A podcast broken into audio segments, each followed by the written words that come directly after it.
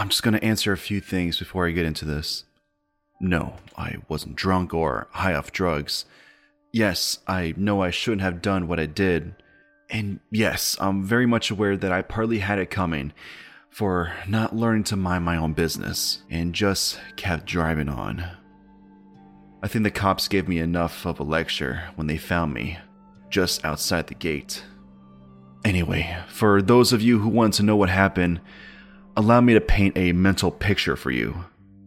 It's a long country road, and of course, you work the graveyard shift. Every time you pass this particular place, it's been sunny or cloudy, so you never really think about it.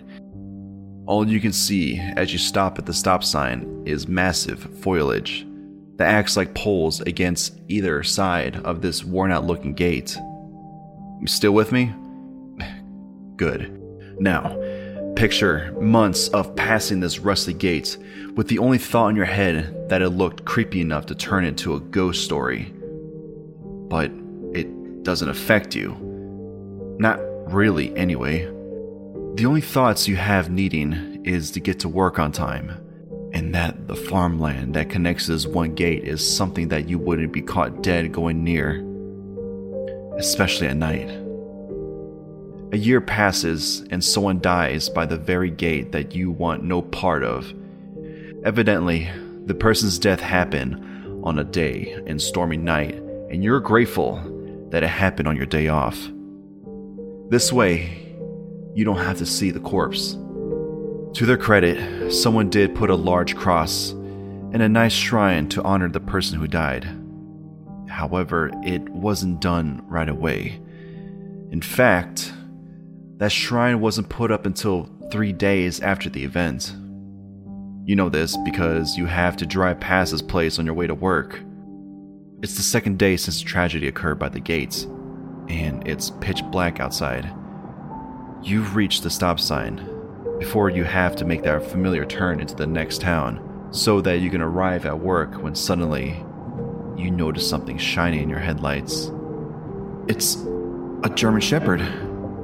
It's the eyes of the dog reflecting off the light from the headlights of your car. It's a pretty big dog, but something about it makes you feel uncomfortable.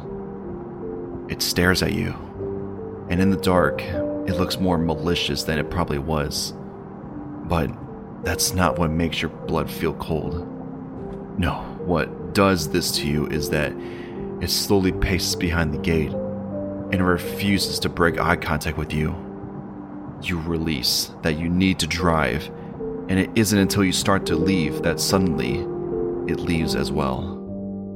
For the next weeks, I try to keep an eye out for the dog, but I never saw it again. The gates was fixed. The tribute shrine was finally put up. But I still never saw the dog again. Eventually, I put the thoughts to the back of my mind and thought it had to be all in my head. Months went by, and then it happened. I uh, drove to work that night with the thoughts of the gate thrown into the back of my mind. I kept thinking as I drove onto that country road that only had four houses three on one side and one in the other. I really wish I called off tonight. I could have used the extra sleep. Two vehicles were by the stop sign. Because it was so dark, I couldn't see well enough to get a description of the vehicles. A blonde haired woman was talking to someone, and the gate looked like it was wide open, enough to let anyone's car enter. I drove around them slowly, so as to not hit them. She looked visibly upset at something and kept pointing at the gate. My windows were rolled up to avoid the summer rain, and then I saw the dog again. It sat there by the gates and didn't move, only blinking when the rain hit its face. I drove to work, but when I went home, the red Jeep from the night before was still at the stop sign but there was no driver. Not outside the vehicle or around the vehicle. Part of me wanted to get the cops involved, but I chose to drive on instead. After all, there wasn't anything they were going to do. How could they?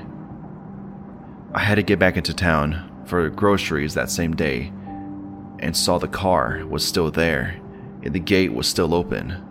But the German Shepherd wasn't. It made me want to investigate, but I didn't. I let a few weeks pass as fall was well on its way. Curiosity was getting the better of me, and I pulled over by what I guess was a small power station. Okay, um, if I survive this, maybe I should check this out too. I said, joking to myself. I just wish I just minded my own business. I wish that the second that I shut my car door and locked it, I would have realized that I was being stupid, got back to my car, and drove away. Obviously, I didn't. I slowly walked up to the gate and looked around. Was then that I realized that there was two more crosses next to the shrine. No names, no pictures. Just one big cross in the middle of two smaller crosses. Then I heard multiple screamings coming from behind me as time seemed to stop.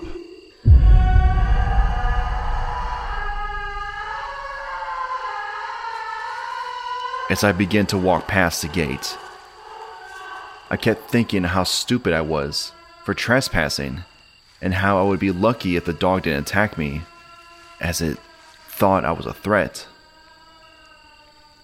The more I pressed on, the more I felt something was wrong. And now the broken gate shut itself closed. It was so quiet that I could hear my heart race inside my chest. Even my gulp seemed loud enough to be heard from miles away. Suddenly, I heard multiple screams come from the small, worn down house. Some were begging for help. I ran to investigate and saw what was going on inside. People were on meat hooks, others were chained to the floor. It was then when I saw the blonde haired woman. She was tied down with her arms apart and on her knees. She begged for her life from the man that she was talking to on that warm, rainy night.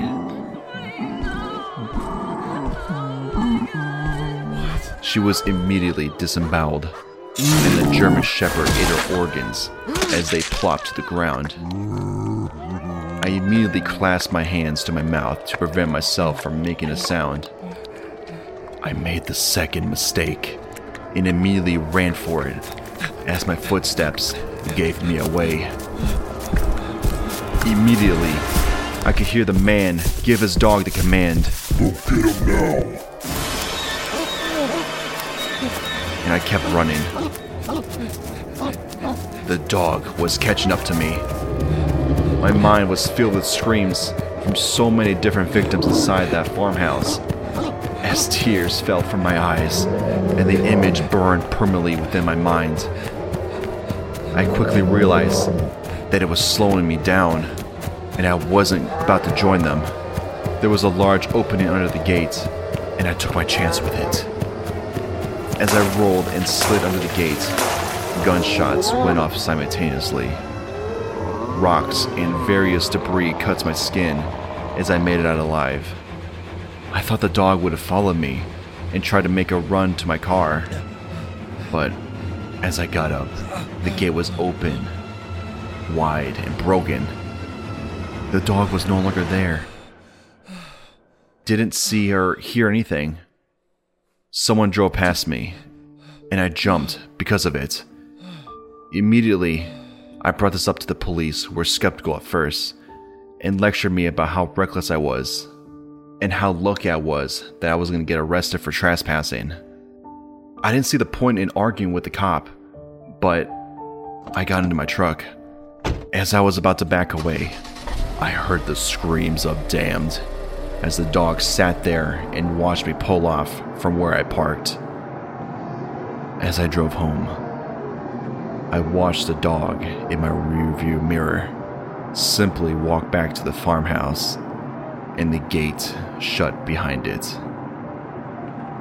Every time I drive past the gate, my mood immediately changes. It always feels compelling to stare at it, but I'm reminded quickly of how I could have been another victim. I still drive to work at night, but I never tell anyone on how I walked foolishly into the gates of hell. Thank you for listening to my narration. If you want to hear more, I will place a playlist in the descriptions below. And if you want to support me on Patreon, I'll leave a link down below as well. If you have a story for me to narrate, send it to me at silverscarystories at gmail.com.